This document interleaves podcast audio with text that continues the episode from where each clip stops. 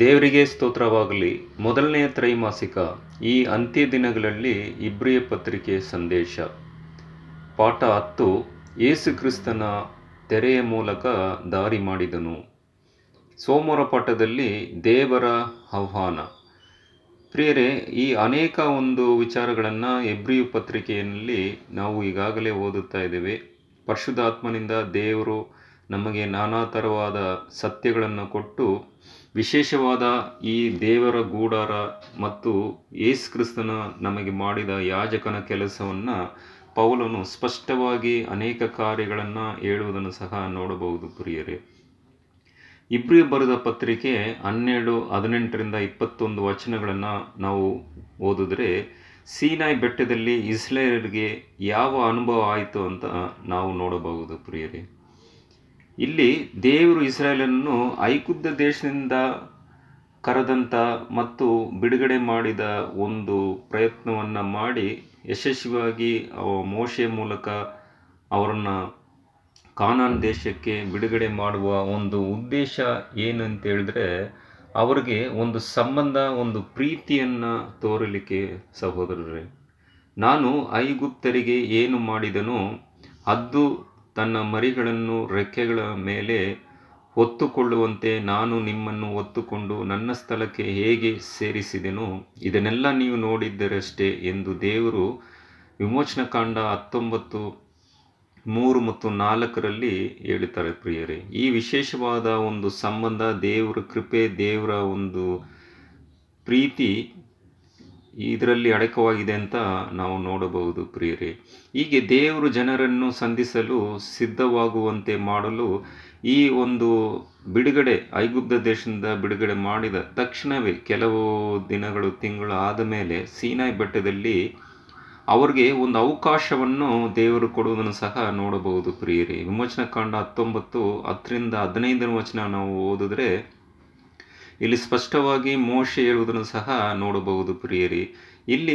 ದೇವರು ಪದೇ ಪದೇ ಆ ಜನರನ್ನು ಸಂಬಂಧ, ತನ್ನ ಪ್ರೀತಿಯನ್ನು, ಯಾವ ರೀತಿಯಲ್ಲಿ ಇರುವ ದೇವರು ಆ ಗುಣ ಲಕ್ಷಣಗಳನ್ನು ಹೇಳುವಂತೆ ಪ್ರೀತಿಯಿಂದ ಮೋಶೆ ಮೂಲಕ ಜನರನ್ನು ತನ್ನನ್ನು ಸಿದ್ಧಪಡಿಸಿ 2 ದಿವಸಗಳು ಸಿದ್ಧಪಡಿಸಿ ಮೂರನೇ ದಿವಸಗಳ ನಂತರ ತುತ್ತೂರಿಯ ದೀರ್ಘವಾಗಿ ಊದಿದ ಮೇಲೆ ಬೆಟ್ಟದ ಹತ್ತಿರ ಬರಬೇಕು ಎಂಬ ಒಂದು ಆಜ್ಞೆಗಳನ್ನು ಮೋಶೆ ಮೂಲಕ ಕೊಡುವುದನ್ನು ಸಹ ನೋಡಬಹುದು. ಪ್ರಿಯರೇ, ಇಲ್ಲಿ ಮೋಶೆ ಮತ್ತು ಜನರ ನಾಯಕರು ಬೆಟ್ಟವನ್ನು ಏರಿ ಹೋದಾಗ ಆಗುವ ಒಂದು ಅನುಭವ ಜನರಿಗೂ ಆಗಬೇಕೆಂದು ಅವರು ಆತನಲ್ಲಿ ಸನ್ನಿಧಾನದಲ್ಲಿ ಉಂಟು ಕುಡಿದು ಸಂತೋಷ ಪಡಬೇಕೆಂದು ದೇವರು ಬಯಸಿದರು. ಪ್ರಿಯರೇ, ಯಾಕಂತೇಳಿದ್ರೆ ಆ ಸೀನಾಯಿ ಬೆಟ್ಟದಲ್ಲಿ 10 ಆಜ್ಞೆಗಳನ್ನು ದೇವರು ಕೊಡುವಾಗ ಜನರನ್ನು ಸ್ವಾಗತ ಮಾಡಿ ತನ್ನನ್ನೇ ಪರಿಶುದ್ಧತೆ ಮಾಡಿ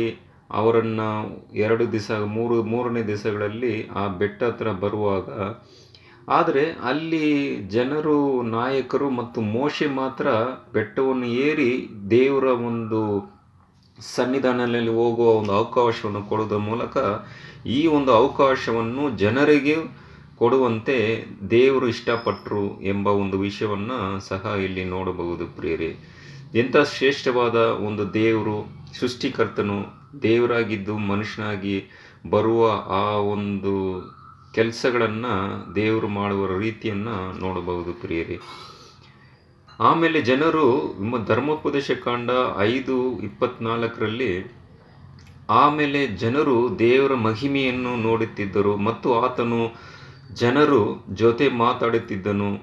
ಅವರು ಆತನ ಜೊತೆ ಮಾತಾಡಿಯೂ ಬದುಕಿ ಕೊಂಡರು ಎಂಬ ಒಂದು ವಿಷಯನೂ ಸಹ ಇಲ್ಲಿ ನೋಡಬಹುದು. ಸರಿ, ಆದರೆ ದೇವರು ಅಲ್ಲಿ ತುತ್ತೂರಿಯ ಬೆಂಕಿಯ ಮಧ್ಯದಲ್ಲಿ ದೇವರು ಮಾತಾಡುವಾಗ ಆ ಮಾತನ್ನು ಕೇಳುವ ಒಂದು ಜನರು ಕೂಡ ಸಂತೋಷಪಟ್ಟರು. ಪ್ರಿಯರೇ, ಆದರೆ ಮುಂಬರುವ ದಿನಗಳಲ್ಲಿ ಏನಾಯ್ತು ಅಂತೇಳಿದ್ರೆ ಆ ಒಂದು ದೇವರಲ್ಲಿದ್ದ ಒಂದು ನಂಬಿಕೆ ಕಳೆದು ಹೋಗಿ ಆ ಒಂದು ವಿಷಯದಲ್ಲಿ ದೇವರ ಸಂಗಡ ಮಾತಾಡುವಾಗ ಭಯ ಉಂಟಾಯಿತು. ಪ್ರಿಯರೇ, ಯಾಕಂತೇಳಿದ್ರೆ ಆದುದರಿಂದ ಜನರು ಮೋಶೆ ತಮ್ಮ ಪರವಾಗಿ ದೇವರ ಸನ್ನಿಧಾನದಲ್ಲಿ ಮಾತಾಡಲಿ ಎಂದು ಜನರು ಬಯಸಿದರು.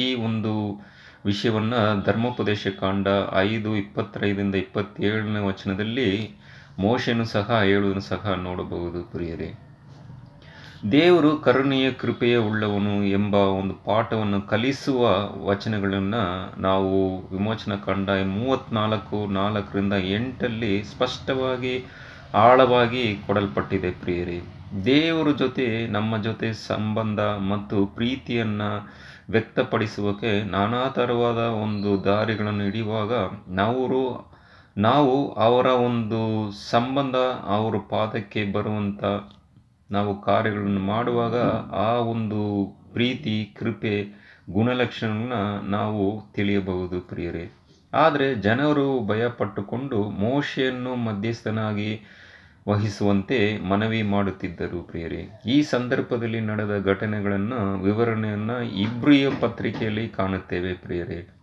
ಇಸ್ರೇಲರು ಆವಾಗ ಚಿನ್ನದ ಬಸವನ್ನು ಮಾಡಿಕೊಂಡು ಅಪನಂಬಿಕೆಯಿಂದ ಪಾಪ ಮಾಡಿದ ಭ್ರಷ್ಟಾಚಾರದಿಂದ ಮೋಶೆಯ ದೇವರ ಸನ್ನಿಧಾನಕ್ಕೆ ಹೋಗಲು ಹೆದರಿಕೊಂಡಿದ್ದನು. ಅವರು ಮತ್ತೊಮ್ಮೆ ಜ್ಞಾಪಪಡಿಸುತ್ತಾನೆ, ಜನರು ತೋರಿದ ಪ್ರತಿಕ್ರಿಯೆ ದೇವರು ಯೋಜನೆಯಾಗಿದ್ದರೆ ಅವರು ಅಪನಂಬಿಕೆ ಫಲಿತಾಂಶವಾಯಿತು. ಪ್ರಿಯರೇ, ಇಲ್ಲಿ ಜನರು ಮಾಡಿದ ಒಂದು ಪಾಪ ಬಸವನ್ನು ಮಾಡಿಕೊಂಡಿದ್ದು ದೇವರ ಚಿತ್ತ ಇಲ್ಲ. ಪ್ರಿಯರೇ, ಅವರು ಸ್ವಂತ ಚಿತ್ತದಿಂದ ಆ ಜನರು ಇಸ್ರೇಲ್ ಜನರು ಸ್ವಂತ ಕ್ರಿಯೆಗಳಿಂದ ಪಾಪದಿಂದ ಮಾಡಿದ ಒಂದು ಕ್ರಿಯೆಯಾಗಿದೆ. ಪ್ರಿಯರೇ, ನಾವು ಯೇಸುವಿನ ನಿಮಿತ್ತ ದೇವರ ಬಳಿಗೆ ಬರುವುದಕ್ಕೆ ಭಯಪಡುವುದಿಲ್ಲ. ಏಕೆ? ನಾವು ದೇವರ ಬಳಿಗೆ ಹೋಗುವುದಕ್ಕೆ ಇರುವ ಷರತ್ತುಗಳಾವುವು ಎಂಬ ಒಂದು ವಿಚಾರಗಳನ್ನು ಯೋಚನೆ ಮಾಡಿರಿ. ಪ್ರಿಯರೇ, ಹೇಗೆ ಮೋಶೆ ಎಲ್ಲ ಒಂದು ವ್ಯವಸ್ಥೆಯನ್ನು ಮಾಡುವಾಗ ದೇವರು ಮತ್ತು ಇಸ್ರೇಲ್ ಜನರಿಗೆ ಮಧ್ಯಸ್ಥನಾಗಿದ್ದು ಎಲ್ಲ ಕಾರ್ಯಗಳನ್ನು ಮಾಡುವಾಗ ಯೇಸುಕ್ರಿಸ್ತನು ಸಹ ನಮ್ಮ ಮಧ್ಯಸ್ಥನಾಗಿದ್ದು ದೇವರ ಬಳಿಗೆ ನಮ್ಮನ್ನು ಕರೆದೊಯ್ದು ಮುಖಾಮುಖಿಯಾಗಿ ಇರುವ ಒಂದು ಸಂಬಂಧವನ್ನು ಕೊಡುವ ಯಾಜಕ ಕೆಲಸವನ್ನು ಮಾಡುವ ಒಂದು ದೇವರ ಆಹ್ವಾನವನ್ನು ನಮಗೆ ಕೊಡಲ್ಪಟ್ಟಿದೆ. ಪ್ರಿಯರೇ, ಇದನ್ನು ನಾವು ನಂಬಿಕೆಯಿಂದ ಸ್ವೀಕಾರ ಮಾಡೋಣ. ಇನ್ನು ಅನೇಕ ಪಾಠಗಳನ್ನು ಮುಂಬರುವ ಪಾಠಗಳಲ್ಲಿ ನಾವು ಧ್ಯಾನ ಮಾಡೋಣ. ದೇವರಿಗೆ ಸ್ತೋತ್ರವಾಗಲಿ. ಆಮೇನ್.